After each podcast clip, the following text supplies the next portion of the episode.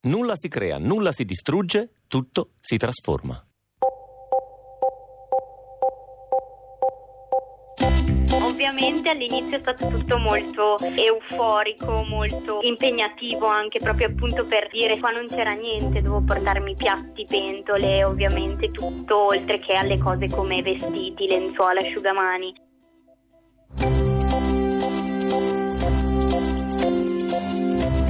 Ho iniziato questa avventura appena sei mesi fa, ma per tutto quello che ho già vissuto, mi sembra che sia passato molto più tempo.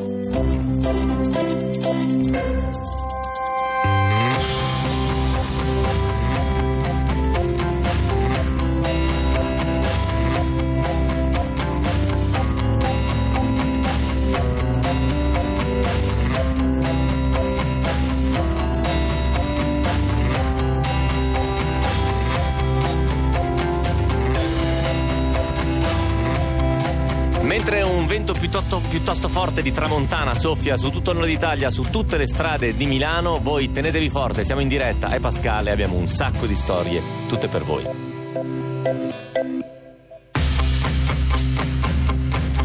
Cinque anni fa, durante l'Eurovision Song Contest, tra i cantanti che rappresentano le varie nazioni, a un certo punto ne appare uno, che oltre che per la qualità della sua musica rimane impresso anche e soprattutto per la sua immagine. È un ragazzo, è austriaco, ha i capelli lunghi, la barba corta, perfettamente curata, ma il viso e il corpo sono quelli di una donna. I capelli lunghi e lisci incorniciano un viso femminile su cui la barba ha un effetto che è veramente dirompente. Si chiama o si fa chiamare Concita Wurst. Canta una canzone che si intitola Rise Like a Phoenix. Letteralmente significa risorgi come una fenice. E in un passaggio la canzone fa così: Quando mi sarò trasformata, quando rinascerò, sai che mi alzerò come una fenice. In occasione del nuovo disco uscito in questi giorni, Concita Wurst è apparsa completamente trasformata. Ha ripreso a farsi chiamare col suo nome vero, di battesimo, Tom Newert. I capelli sono corti, la barba è più lunga e l'abbigliamento è decisamente mascolino. La puntata di oggi si intitola In trasformazione. Raccontiamo di una ragazza che vive un dolce cambiamento e di una donna che cambia la forma del proprio viso. Benvenuti a Pascal.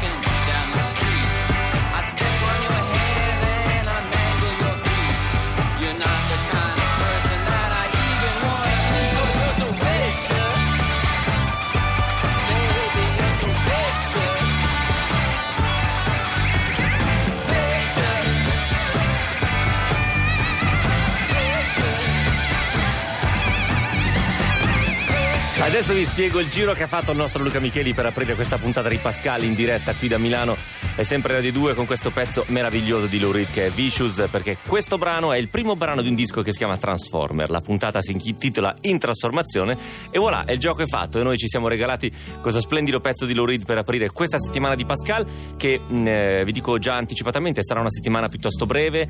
Mh, siamo in onda domani, dopodomani e mercoledì. Poi da giovedì a venerdì Radio 2 manda in onda un sacco di bei concerti. Eh, credo tra l'altro giovedì proprio il vincitore del Festival di Sanremo e poi venerdì eh, Mahmood ovviamente. E poi venerdì ci sarà un altro concerto di cui vi diremo poco più tardi. Quindi mh, per questo motivo cominciamo ad annunciarlo con un certo anticipo che noi settimana prossima esattamente il 26 di marzo siamo in diretta da Roma da via Asiago 10 facciamo un live che facciamo ormai ogni settimana eh, perdonatemi ogni mese da via Asiago da Roma. E quindi se avete voglia di partecipare potete scriverci una mail al nostro indirizzo che è pascal.rai.it Cosa scrivete in questa mail? Scrivete voglio partecipare al live del 26 di marzo, mettete il vostro nome e un vostro numero di telefono.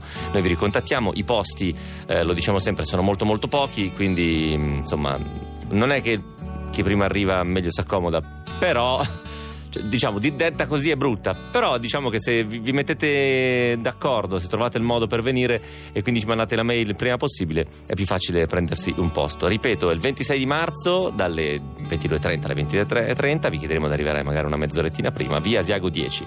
La mail a cui mandare la richiesta per partecipare è pascal.rai.it. E voilà, e questa l'abbiamo fatta. In trasformazione si intitola questa puntata e per aprire questa puntata abbiamo una storia a cui tengo moltissimo, per diversi motivi. Primo perché di fatto è un sequel, cioè Marta ci ha mandato questa storia, o meglio ci ha mandato l'inizio di questa storia al, al, in apertura di questa stagione. Lei però ci aveva già contattato prima, ci aveva raccontato che stava per andare a vivere in un'altra città, stava per cominciare l'università e quindi era tutto nuovo, cambiava tutto, non solo lo studio ma le abitudini quotidiane e di conseguenza cambiavano le, amicizie, cambiavano le frequentazioni e soprattutto cambiava il luogo in cui sarebbe andata a vivere. La città nuova è Bologna e tra poco ci racconterà esattamente di cosa si tratta.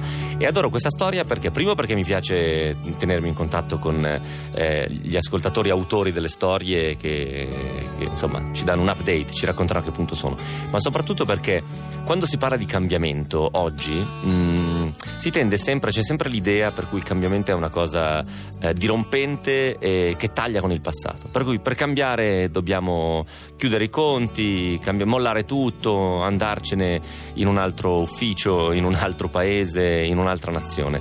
Quella che ci racconta Marta invece è un cambiamento assolutamente morbido, è un cambiamento che avviene giorno dopo giorno che nel momento in cui lo vivi ti rendi conto che sta accadendo. E lei lo racconta in maniera molto precisa e molto interessante. E poi è anche interessante per un altro motivo, perché Marta è giovane, insomma fa il primo anno di università e ogni tanto gli adulti, è successo soprattutto in questo fine settimana, dopo che venerdì c'è stata la marcia eh, per il clima che è stata portata avanti da ragazzi che sono più giovani di Marta perché sono studenti delle superiori, erano studenti delle superiori che hanno riempito le piazze di tutto il mondo e lì, da lì in avanti tutti gli adulti hanno cominciato a fare i loro commenti, chi è a favore, chi è contro, chi è contro quelli che sono contro, chi è a favore di quelli che sono contro. E però ci, spesso ci, ci, ci, si dimentica di domandarci cosa fanno i ragazzi oggi, cioè come vivono, mm, magari se sei un genitore lo sai, se invece non sei un genitore o se sei un genitore a cui il figlio tiene nascosto delle cose, questo è un buon esempio per capire cosa fanno i ragazzi che studiano oggi, come vivono la loro giornata. Beh, qui c'è un buon esempio. Mettetevi comodi, la puntata si intitola In trasformazione e la prima storia è la storia di Marta. Pascal, state con noi.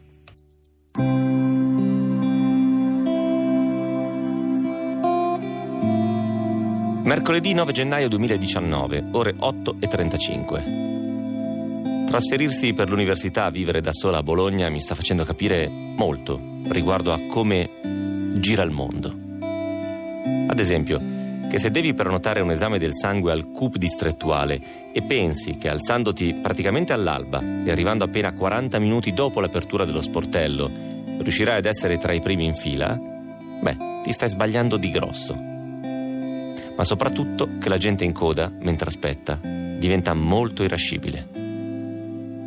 Sono qui che attendo il mio turno, seduta su una scomoda seggiolina di metallo in una sala d'aspetto asettica, impregnata di irritabilità e odore di disinfettante. Gli odori hanno da sempre su di me una grande influenza, che siano gradevoli o meno, hanno la capacità di farmi sentire a mio agio oppure tutto il contrario. ma soprattutto odori e profumi familiari sono in grado di evocare nella mia mente ricordi di luoghi o persone, associandoli a momenti ben precisi. Ho sempre sostenuto poi che ogni persona e luogo abbia un odore particolare, un proprio specialissimo profumo, che non dipende da quanta colonia ci nebulizziamo addosso, ma semplicemente dal nostro essere noi. Casa mia, ad esempio, quella in cui ho vissuto in pianta stabile fino a qualche mese fa, ha un odore tutto suo. E lo senti appena varchi la soglia dell'ingresso, è un profumo misto di olio d'eucalipto che mia madre lascia evaporare sempre sui termosifoni, bucato appena steso, e un leggero sentore di legna bruciata, soprattutto ora che è inverno e la stufa cerca di riscaldare tutta la casa. Ecco, quando sento questo profumo, io so di essere a casa. Lasciare casa non è mai facile, soprattutto per me che sono molto legata a quella casa, ci vivo da sempre e quindi assolutamente avevo molta paura di avere nostalgia, anche se comunque la curiosità di dire provo a vivere da sola, mi allontano da casa, era insomma sentimenti contrastanti ma che convivevano tutti e due insieme nello stesso momento. Anche il monolocale di Bologna ormai si è riempito di un suo profumo tutto particolare. Qui si tratta di un mix tra la candela al gelsomino della mia inquilina, Alessia, e quello che è stato cucinato durante la giornata, visto che, essendo tutto molto molto piccolo e ravvicinato, è facile far arrivare gli odori della cucina nella sala d'ingresso e nelle camere. La cosa più bella di tutte è che quando rientro stanca e provata, dopo una giornata passata in giro tra le aule studio, l'università Annusando l'aria mi sento ormai anche qui un po' a casa. Di fatto sono passati pochi mesi dal mio trasferimento, sono passata spesso a casa, soprattutto ora che sono appena trascorse le vacanze natalizie, ma nonostante tutto, tutto qui sta già diventando familiare per me. I nuovi amici che ho conosciuto all'università, lo studentato, persino le strade porticate di Bologna, che per quanto io abbia uno scarsissimo senso dell'orientamento, sto imparando a riconoscere. Ho iniziato questa avventura appena sei mesi fa, ma per tutto quello che ho già vissuto e per tutte le persone che ho conosciuto, mi sembra che sia passato molto più tempo. La facoltà di scienze politiche mi piace molto, quel senso di insicurezza che aveva spinto la mia scelta e mi faceva sentire come se stessi camminando su un filo perennemente in bilico, sta pian piano scomparendo.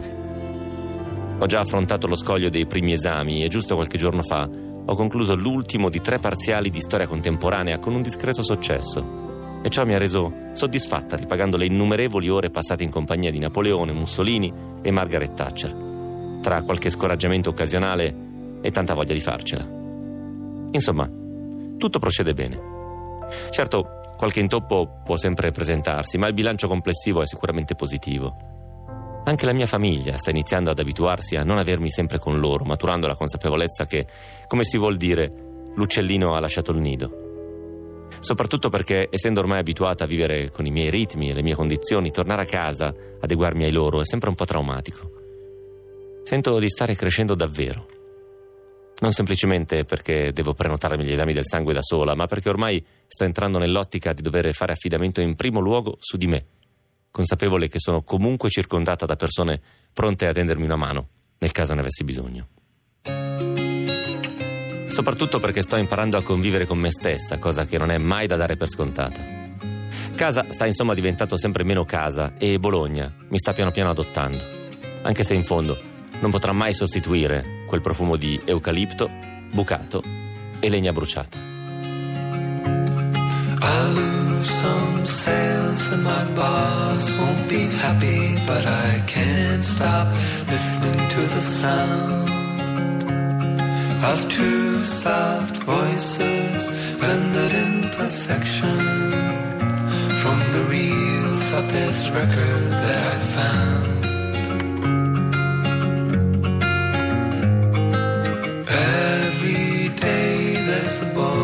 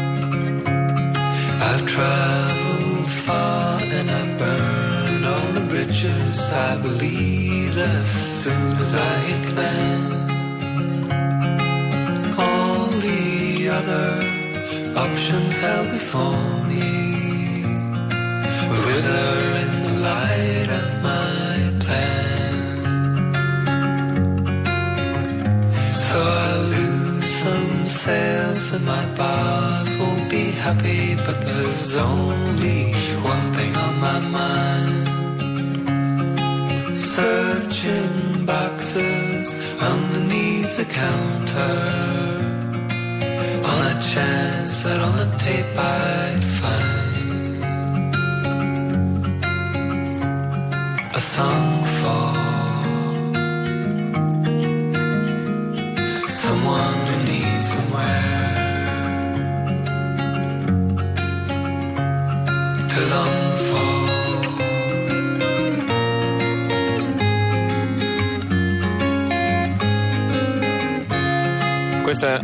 Pezzo splendido dei King of Convenience, intitola Homesick, che tradotto male vuol dire nostalgia di casa o malinconia di casa. E Pascale Radio 2 mancano poco meno di un quarto d'ora alle 11 e noi abbiamo appena cominciato a raccontarvi le nostre storie che vi tengono compagnia tutte le sere dal lunedì al venerdì, questa settimana solo da lunedì a mercoledì per via dei concerti di cui vi parlavo poco fa, ma abbiamo aperto con una storia che amo molto per i motivi che vi dicevo prima, perché riprende in mano un filo del discorso che abbiamo aperto qualche mese fa e perché poi parla di questo cambiamento dolce e morbido che poi in realtà è quello che ci succede pressoché tutti i giorni. Noi ci ricordiamo le grandi fratture biografiche, però in realtà la nostra vita continua a cambiare, si modula e, e- e cambia giorno dopo giorno. E Marta, secondo me, ce l'ha raccontato molto bene. Ciao Marta, buonasera, come stai?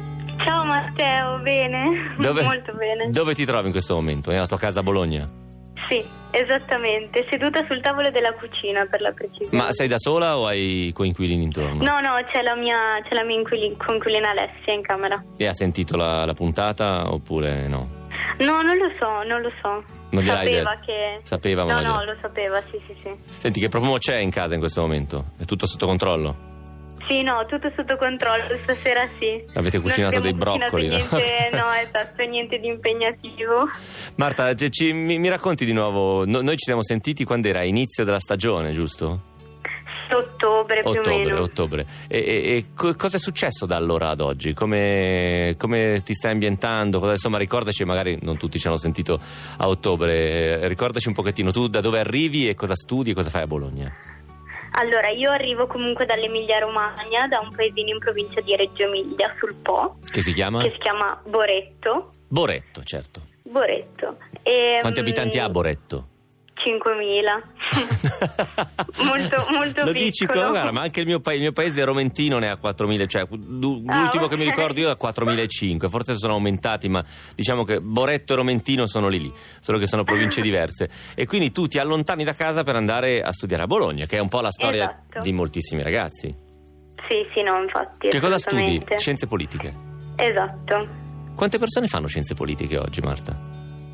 Eh, 600 siamo, divisi su tre corsi diversi, ma siamo 600 più o meno. ma hai dovuto fare un, eh, un test d'ingresso?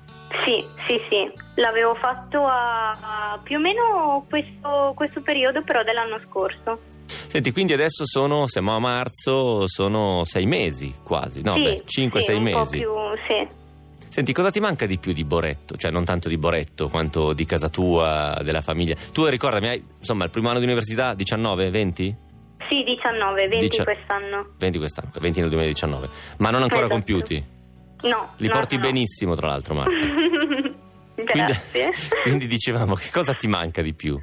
Allora, sarà scontato da studente fuori sede dire questa cosa, ma Chi se ne frega? assolutamente la cucina di mia mamma. Ok, Assolutamente. tu ci stai facendo la mano oppure c'è tanto Fudora e Deliveroo in casa? Mm, tanto, tanto fudore Deliveroo. Ok. E Ti- ci provo, ci metto del mio, ma non sempre funziona, insomma.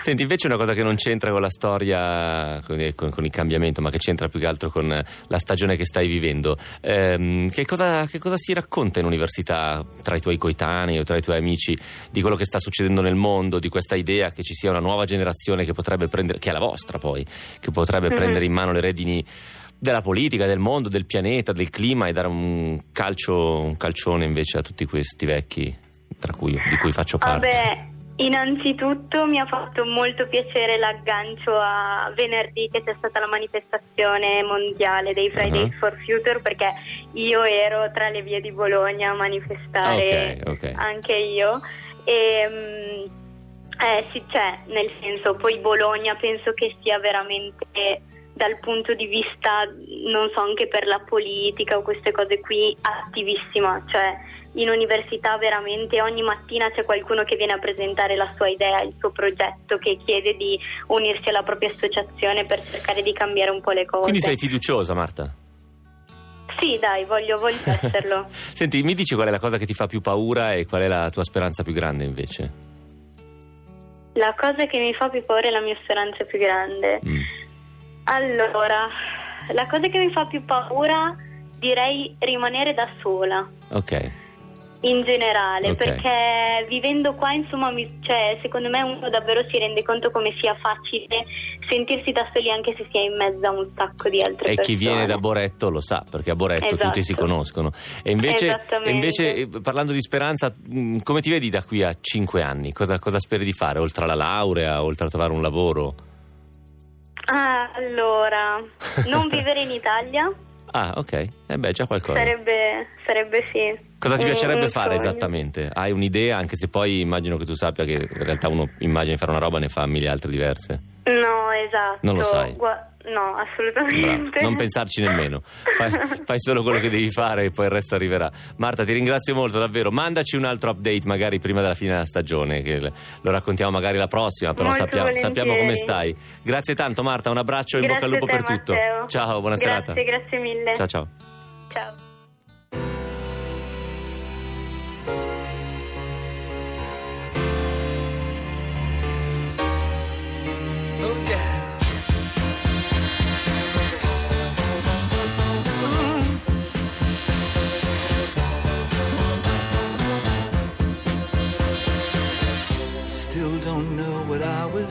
Waiting for. And my time was running wild, a million dead end streets. And every time I thought I'd got it made, it seemed the taste was not so sweet. So I turned myself to face me.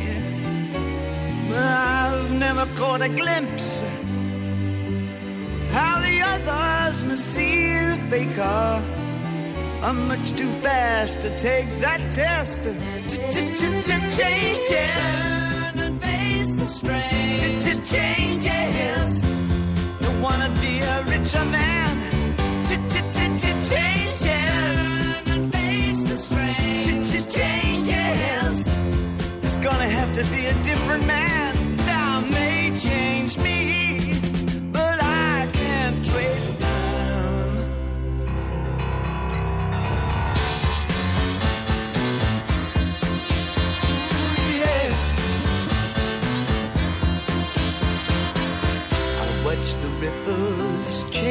Size, but never leave the stream of warm and permanent sand. So the days float through my eyes, but still the days seem the same. And these children that you spit on as they try to change their worlds are immune to your consultations. They're quite aware of what they're going through. Changes. and face the strain. Changes. Don't tell them to grow up uh, out of it.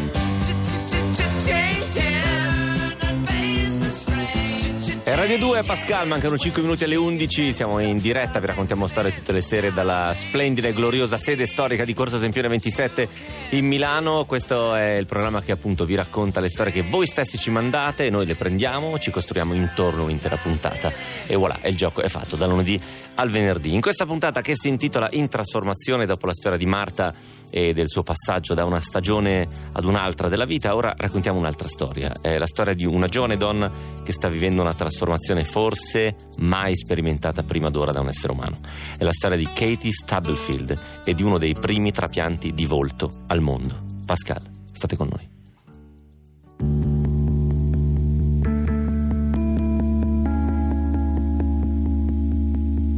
Katie aveva solo 18 anni quando perse la sua faccia. Le foto precedenti mostrano una ragazza con un grande sorriso, giovane, carina. Immagini che però non convincono Katie. Non mi sono mai sentita bella, racconta oggi. Katie ha mostrato presto di avere grande senso dell'umorismo da ragazzina, qualità che aveva in comune col fratello, Robert. Crescendo però si metteva costantemente sotto pressione da sola.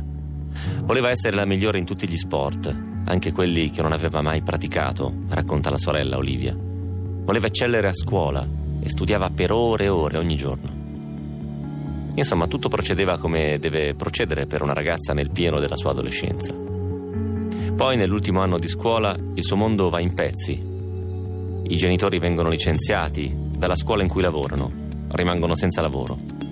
Qualche settimana dopo, Katie trova nel telefono del fidanzatino alcuni messaggi che sono diretti a un'altra ragazza e quando gli chiede spiegazioni, lui la lascia. Ferita e arrabbiata, Katie va a casa del fratello Robert, dove comincia ad inviare sms camminando furiosamente avanti e indietro. Poi prende il fucile da caccia di Robert, va in bagno, se lo punta sotto il mento e preme il grilletto.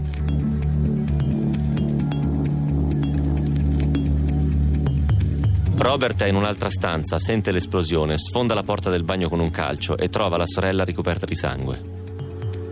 Il proiettile si comporta come un ladro spietato, le ruba parte del viso. È in queste condizioni che più di cinque settimane dopo Katie viene portata in una clinica a Cleveland, in Ohio. Nell'ospedale del Tennessee, infatti, dove era arrivata l'ambulanza pochi minuti dopo l'esplosione, i medici le avevano salvato la vita, ma di più non erano riusciti a fare. Brian Guestman, il primo medico di Cleveland che visita Katie, la adagia su una barella chiedendosi se ce la farà. Era così minuta, pesava appena 48 kg. In 27 anni di carriera Gassman ha visto pochi traumi facciali di quella gravità. Gassman, 48 anni, organizza subito un'equipe multidisciplinare composta da 15 specialisti per prendersi cura dei diversi problemi della paziente, da quelli endocrinologici a quelli psichiatrici. La famiglia di Katie dice che il dottor Gassman vuole bene a Katie come a una figlia. Siamo nel marzo del 2014. Attraverso una serie di interventi i medici stabilizzano le condizioni di Katie. Le ricostruiscono il volto. Come possono. In tutto questo Katie non ha mai rivisto il suo viso, ma ha imparato a conoscerlo al tatto. E gli ha dato un nome. Shrek. Per Katie L'anno 2014 è come se non fosse mai esistito, non ricorda nulla né dell'incidente né delle prime operazioni. A quel punto i medici e la famiglia decidono che l'unica soluzione è tentare un trapianto facciale totale. È un'operazione andata a buon fine pochissime volte nel mondo, la prima in Francia nel 2005. Gli anni successivi Katie rimane in ospedale a Cleveland in attesa di prepararsi al trapianto.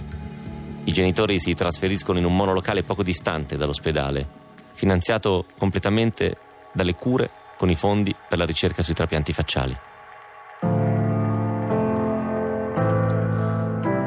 Katie ha ripreso a studiare e a vivere nonostante le difficoltà che un volto disarmonico come il suo possono darle. Poi finalmente una mattina del maggio 2017 il dottor Gassman entra nella sua stanza dicendo ci siamo.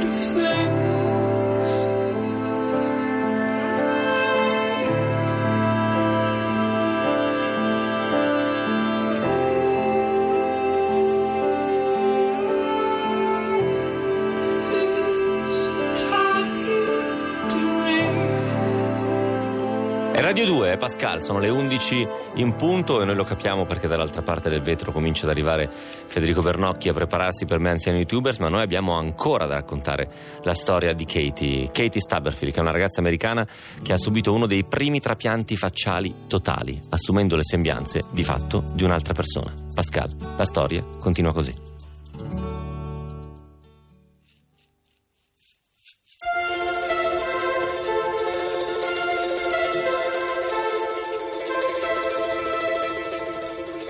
Alle 7.30 del mattino di un giorno di maggio di due anni fa, 11 chirurghi si riuniscono nella sala operatoria dell'ospedale di Cleveland dedicata ai trapianti. Per l'ultima volta il dottor Gassman passa in rassegna le fasi dell'operazione su un foglio fissato al muro. Per mesi, a intervalli regolari di due settimane, i chirurghi si sono esercitati. Una squadra rimuoveva il volto di un donatore e l'altra lo trapiantava su un ricevente. Una decina di minuti dopo l'ingresso arriva la donatrice, una giovane donna di nome Adria, morta per un'overdose. Iniziano a lavorare sul suo volto. Quattro ore dopo i medici si dicono pronti per far entrare in sala Katie. Ci prenderemo cura di te, le dice Gassman. Il nostro obiettivo è che quando ti risveglierai tu ci chieda, bene, quando si comincia? Il lavoro sul volto di Katie dura 12 ore Solo dopo la mezzanotte i medici riescono ad appoggiare il nuovo volto sul volto di Katie. Dopo altre sei ore di operazione, però, Gassman esce dalla sala operatoria perché deve parlare con i suoi genitori. C'è un problema con le dimensioni del viso della donatrice è più grande del previsto e quindi a questo punto ci sono due possibilità. Effettuare un trapianto solo parziale, ma in questo caso il viso sarebbe molto meno armonico, oppure continuare con il trapianto totale, cosa che però potrebbe obbligare Katie a prendere medicine antirigetto per tutta la vita. La mamma di Katie guarda il medico e gli dice dottore seguite il vostro cuore, fate come se fosse vostra figlia. Io credo che Katie vorrebbe quello totale, dice Gassman. La decisione è presa. Alle 3 del pomeriggio, 31 ore dopo l'inizio dell'intervento sulla donatrice, i chirurghi finalmente finiscono di suturare lo strato superiore della pelle, attaccando l'intero volto. Gassman si incarica di riferire ai genitori che l'intervento è andato bene. Quando i genitori e il fratello di Katie entrano nel reparto di terapia intensiva, rimangono in silenzio, accanto al letto, guardando la nuova faccia della figlia. Rob Aveva visto le foto fatte da Gassman e non è turbato. Robert nota che la sorella ha una fossetta sul mento che prima non aveva. Come Kirk Douglas, aggiunge il padre. La mamma accarezza il braccio di Katie e si sforza di vedere Katie dietro quei nuovi lineamenti. Desidera con tutto il cuore vederci lì dentro sua figlia. Shadows settle on the place that you left. Our minds are troubled by the emptiness. Destroy the middle, it's a waste of time. From the perfect start to the finish line. And if you're still breathing, you're the lucky ones. Cause most of us are heaving through corrupted lungs, setting fire to our insides for fun, collecting names of the lovers that went wrong, the lovers that went wrong.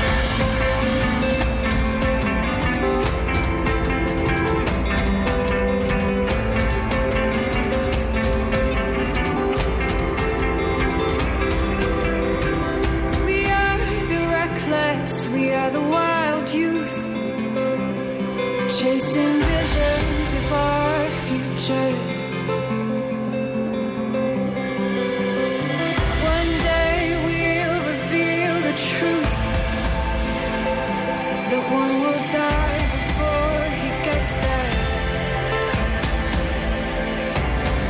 And if you're still bleeding, you're the lucky ones. Cause most of our feelings they are dead and they are gone. We're setting fire to our insides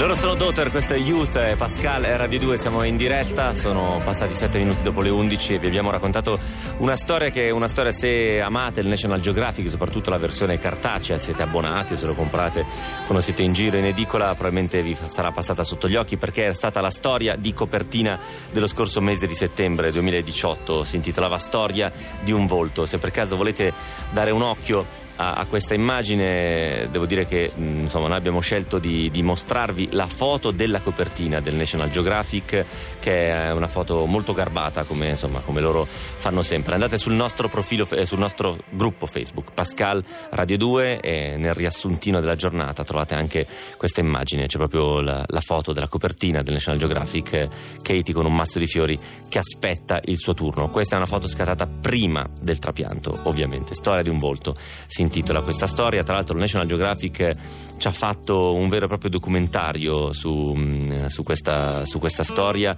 Se avete voglia di vederlo, se avete voglia di dargli un occhio, eh, si intitola proprio Il nuovo volto di Kate. Invece abbiamo messo sempre sul nostro gruppo Facebook un link per approfondire un pochettino la storia. Era molto più lunga, era molto più complessa di come ve l'abbiamo raccontata, però di fatto in sostanza questo è quello che è accaduto. Sappiamo che Katie sta continuando il, il suo recupero e sta soprattutto cercando di convivere con un nuovo volto e quindi in parte con una nuova identità, cioè quando lei eh, si guarda allo specchio vede il volto di una persona che non è lei, che è appunto questa eh, giovane donna che è stata la donatrice, grazie alla quale lei ha potuto avere un viso nuovo. È sempre Pascal, è sempre Radio 2, vi ricordo appunto che tutte le storie che vi raccontiamo potete riascoltarle in podcast attraverso il nostro sito eh, pascal.blog.rai.it nella sezione podcast oppure molto più facilmente dalla nostra app, dalla app di Radio Rai che è Rai Play Radio. Se state qui invece tra pochissimo sentite una bellissima storia raccontata dalla voce di una delle persone che ha deciso di raccontarcela attraverso i messaggi WhatsApp. Più tardi vi facciamo sapere come esattamente, ma soprattutto vi facciamo sentire di quale storia sto parlando. Pascal, state con noi.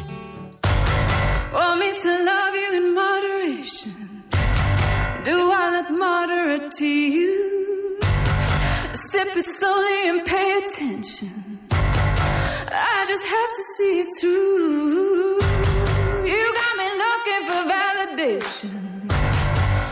Pastures new. Want me to love you in moderation?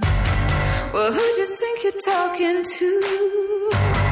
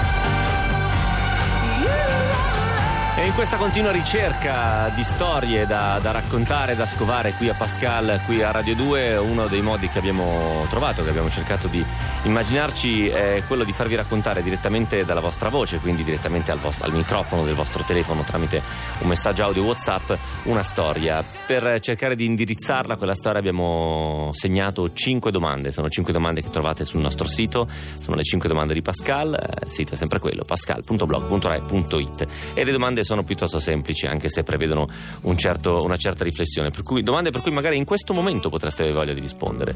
Se avete un attimo di, di calma, di, di, pace e avete una serata placida davanti, potreste provare a immaginare di rispondere a una di queste cinque domande. Una sola, non tutte cinque. La prima è qual è la cosa più importante che ti è accaduta oggi?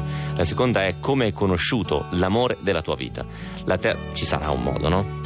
come è accaduto, dove eravate, oppure anche la prima volta che ci avete fatto l'amore, ad esempio, che magari era una casa vuota, una, una casa sfitta abbandonata, eh, vi siete trovati lì e chissà come, non so come siete finiti in una casa sfitta, però magari era una casa, sapete, di quelle con le lenzuola sopra i mobili ed è stata una splendida serata. Qual è la volta in cui hai avuto più paura nella tua vita? Questa è la terza domanda. Come sei finito a fare il lavoro che fai? Per caso, per scelta? Hai lottato duramente e ce l'hai fatta? Oppure qual è il ricordo più bello della tua vita? Che cosa fate? Prendete il telefono e vi memorizzate questo numero 335 80 77 446. Lo ripeto, 335 80 77 446 e ci mandate un messaggio vocale via WhatsApp. Noi la prendiamo e ci facciamo una storia. Abbiamo fatto così per la prossima ascoltatrice che ha risposto alla domanda qual è la cosa più importante che ti è accaduta oggi e la sua storia è questa qua.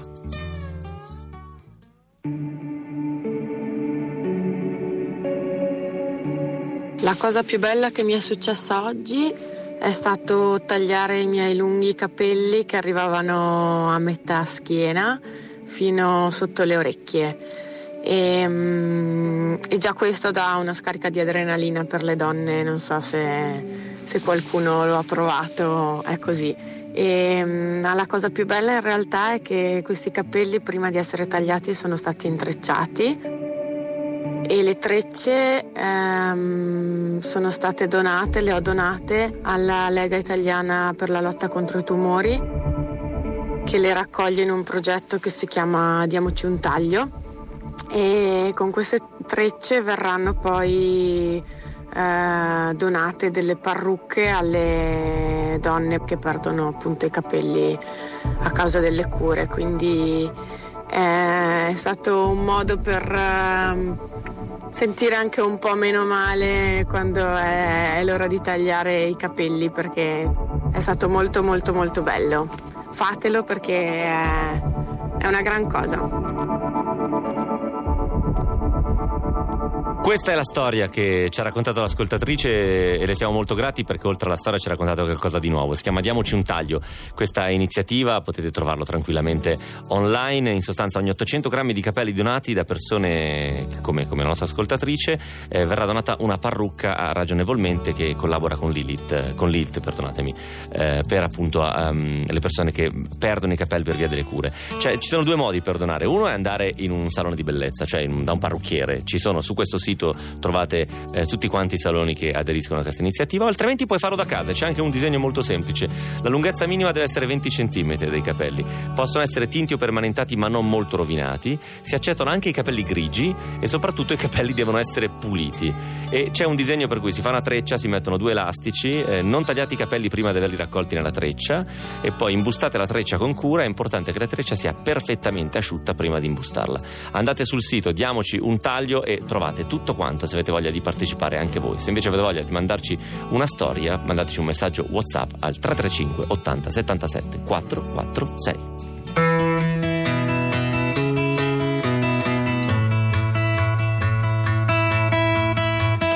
Seven text, 2 a.m. Halfway dressed, they're all saying, call me up. You can't sleep, you're testing me. bad but sweet, and I'm just trying to keep it together. Oh, and now you're saying, Put your hands on my body just like you think you know me.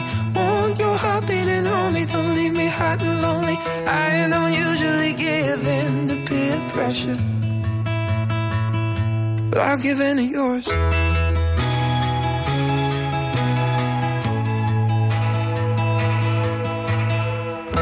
when we met innocent, now I'm dead every time you touch me. You're dancing around on my mind every second. I'm under control till you're in front of me. Baby, you're scared, I don't care, I'm addicted. I'm in it. When you say,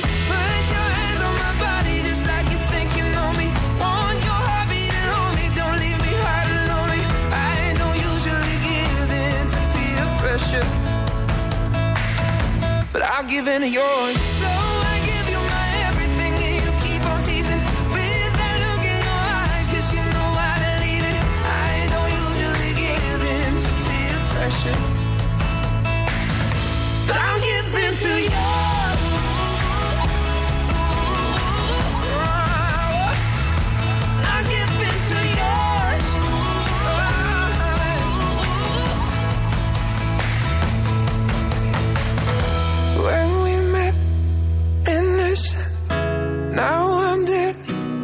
And you're saying, put your hands on my body just like you think you know me. Want your heart beating on me, don't leave me hard and lonely. I don't usually give in to peer pressure but I'll give in to yours. So I give you my everything, and you keep on teasing with that look in your eyes, 'cause you know I believe it. I don't usually give in to peer pressure.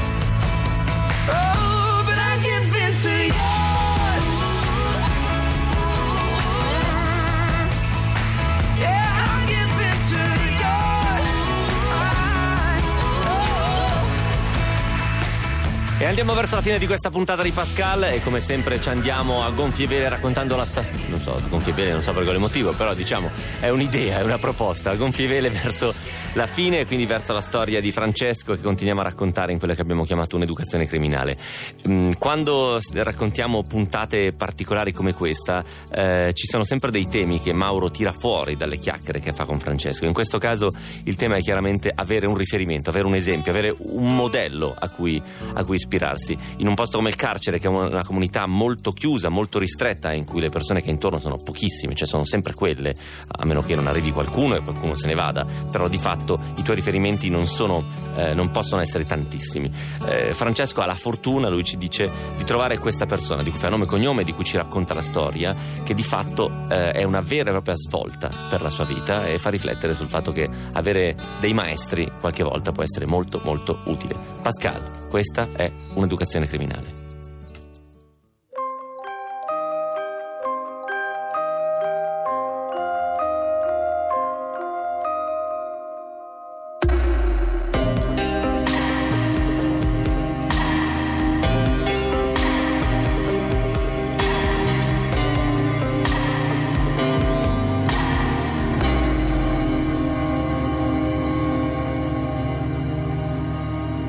Carmelo Musumeci. Lui è arrivato nella redazione che aveva già un bel percorso alle spalle, però comunque sia era una persona che non si è mai tirata indietro di fronte a queste cose. Cioè, io mi affiancai molto a lui nel mio percorso, molto molto perché è una persona che eh, colta, una persona che aveva già, ancora prima di arrivare nella redazione, aveva già affrontato l'inizio di un cambiamento, di un percorso, si era già dis- distaccato dall'ambiente malavitoso. E poi nella redazione la redazione poi ha avuto secondo me il boom gli ha dato più visibilità adesso oggi è diventato uno scrittore, scrive libri, molti adesso gli è appena stata anche accettata la, la condizionale, dunque oggi è un uomo libero, era ergastolano stativo, ha fatto tutto un percorso, ha fatto anni di 41 bis, ha fatto tutto un percorso e onestamente vedere una persona così che ce l'ha fatta a me io mi sono buttato capofitto a fianco a lui, dunque io ascoltavo molti suoi consigli. Carmelo Musumeci era entrato in carcere per una serie di disastri molto gravi ed era stato condannato all'ergastolo. Dopo anni di detenzione durissima ha intrapreso un processo di cambiamento radicale. Era entrato in carcere con la quinta elementare. In carcere ha preso tre lauree, sociologia, giurisprudenza e filosofia. Oggi è un punto di riferimento sia per i detenuti sia per le istituzioni. È grazie alla vicinanza e alla assidua frequentazione di una persona con un carisma positivo come Carmelo che le mie convinzioni si rafforzano. Grazie a lui accetto alcuni lati del mio passato e ne cancello altri. Scopro che il Francesco che ha vissuto per 35 anni da delinquente non è del tutto sparito. La tenacia di quel Francesco c'è ancora. Non esiste più invece il Francesco che pensava sempre soltanto all'evasione come unica soluzione, né quello che viveva soltanto secondo le regole criminali. Il Francesco chiuso in se stesso, arroccato nelle sue poche certezze, nei suoi pregiudizi, non esiste più. E mi sono staccato invece da quella parte che, che sentivo che a me, non, a me personalmente non davano determinate cose. Non sentivo, andavo più dalle persone che sentivo che in questo percorso potevano aiutarmi a uscire dalla confusione mentale, ad avere delle risposte. Io mi affiancavo a queste persone a questo punto. Non dovevo prendere tutto quello che avevo bisogno io, non andavo oltre al reato. Più passa il tempo e più accetto quello che mi sta accadendo, anche se non comprendo in pieno tutto, lo accetto. E un giorno dopo l'altro mi rendo conto che il Francesco condannato a 30 anni si sta lasciando sopraffare da questo nuovo Francesco che si sta costruendo. Il fatto di, uh, in alcuni casi, di essere stato anche impulsivo, quell'impulsività la perdo, quella rabbia che mi ha accompagnato, vedo che quella rabbia si sta attenuando. Uh, però mh, non c'è un passaggio, l'unico passaggio che io riesco a identificare a step è l'incontro con, lo, l'incontro con questi ragazzi qua, il primo incontro, l'ascolto del mio compagno. Questo è il momento che io riesco veramente a identificare. Ma ancora oggi a me quando le persone, ma cosa è successo dentro di te? No, non lo so. Non lo so, non lo so. Mm, non lo so, io non lo so. Ho, ho ascoltato per la prima volta? Ascoltare fa questo? Eh, non so, allora ti rispondo, ho ascoltato per la prima volta. Io a 35 anni di vita ho, sono stato in grado di ascoltare, tutto il resto era un sentire. Anche grazie a Carmelo, che c'era passato prima di me, a un certo punto smetto di pormi questa domanda perché rischio di uscirne pazzo. Allora sempre di più è diventato un percorso che ho accettato gradualmente ma a braccia aperte e man mano quel Francesco là è svanito. E mi piaceva. E più il Francesco vecchio svaniva, più il Francesco di oggi emergeva. E io, di questo Francesco nuovo, mi sono innamorato. Mi piaceva e mi piace. Quello che sono oggi, a me, piace.